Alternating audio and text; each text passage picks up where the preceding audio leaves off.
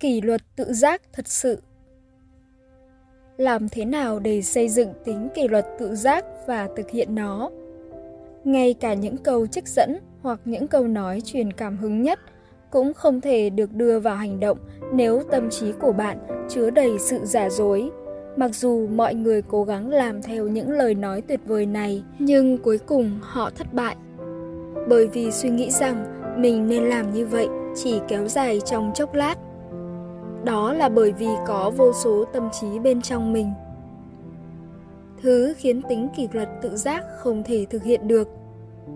Cách để thật sự làm chủ tính kỷ luật tự giác là loại bỏ tâm trí của riêng mình và thay đổi nó thành tâm trí của chân lý.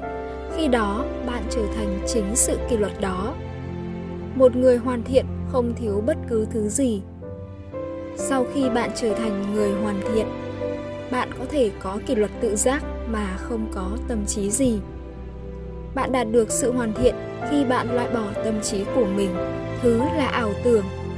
Đây là sự kỷ luật bản thân tuyệt đối. Nếu bạn muốn tìm hiểu thêm về cách làm chủ kỷ luật bản thân, vui lòng gửi email tới meditationhanoi a gmail com hoặc hồ chí minh meditation a gmail com.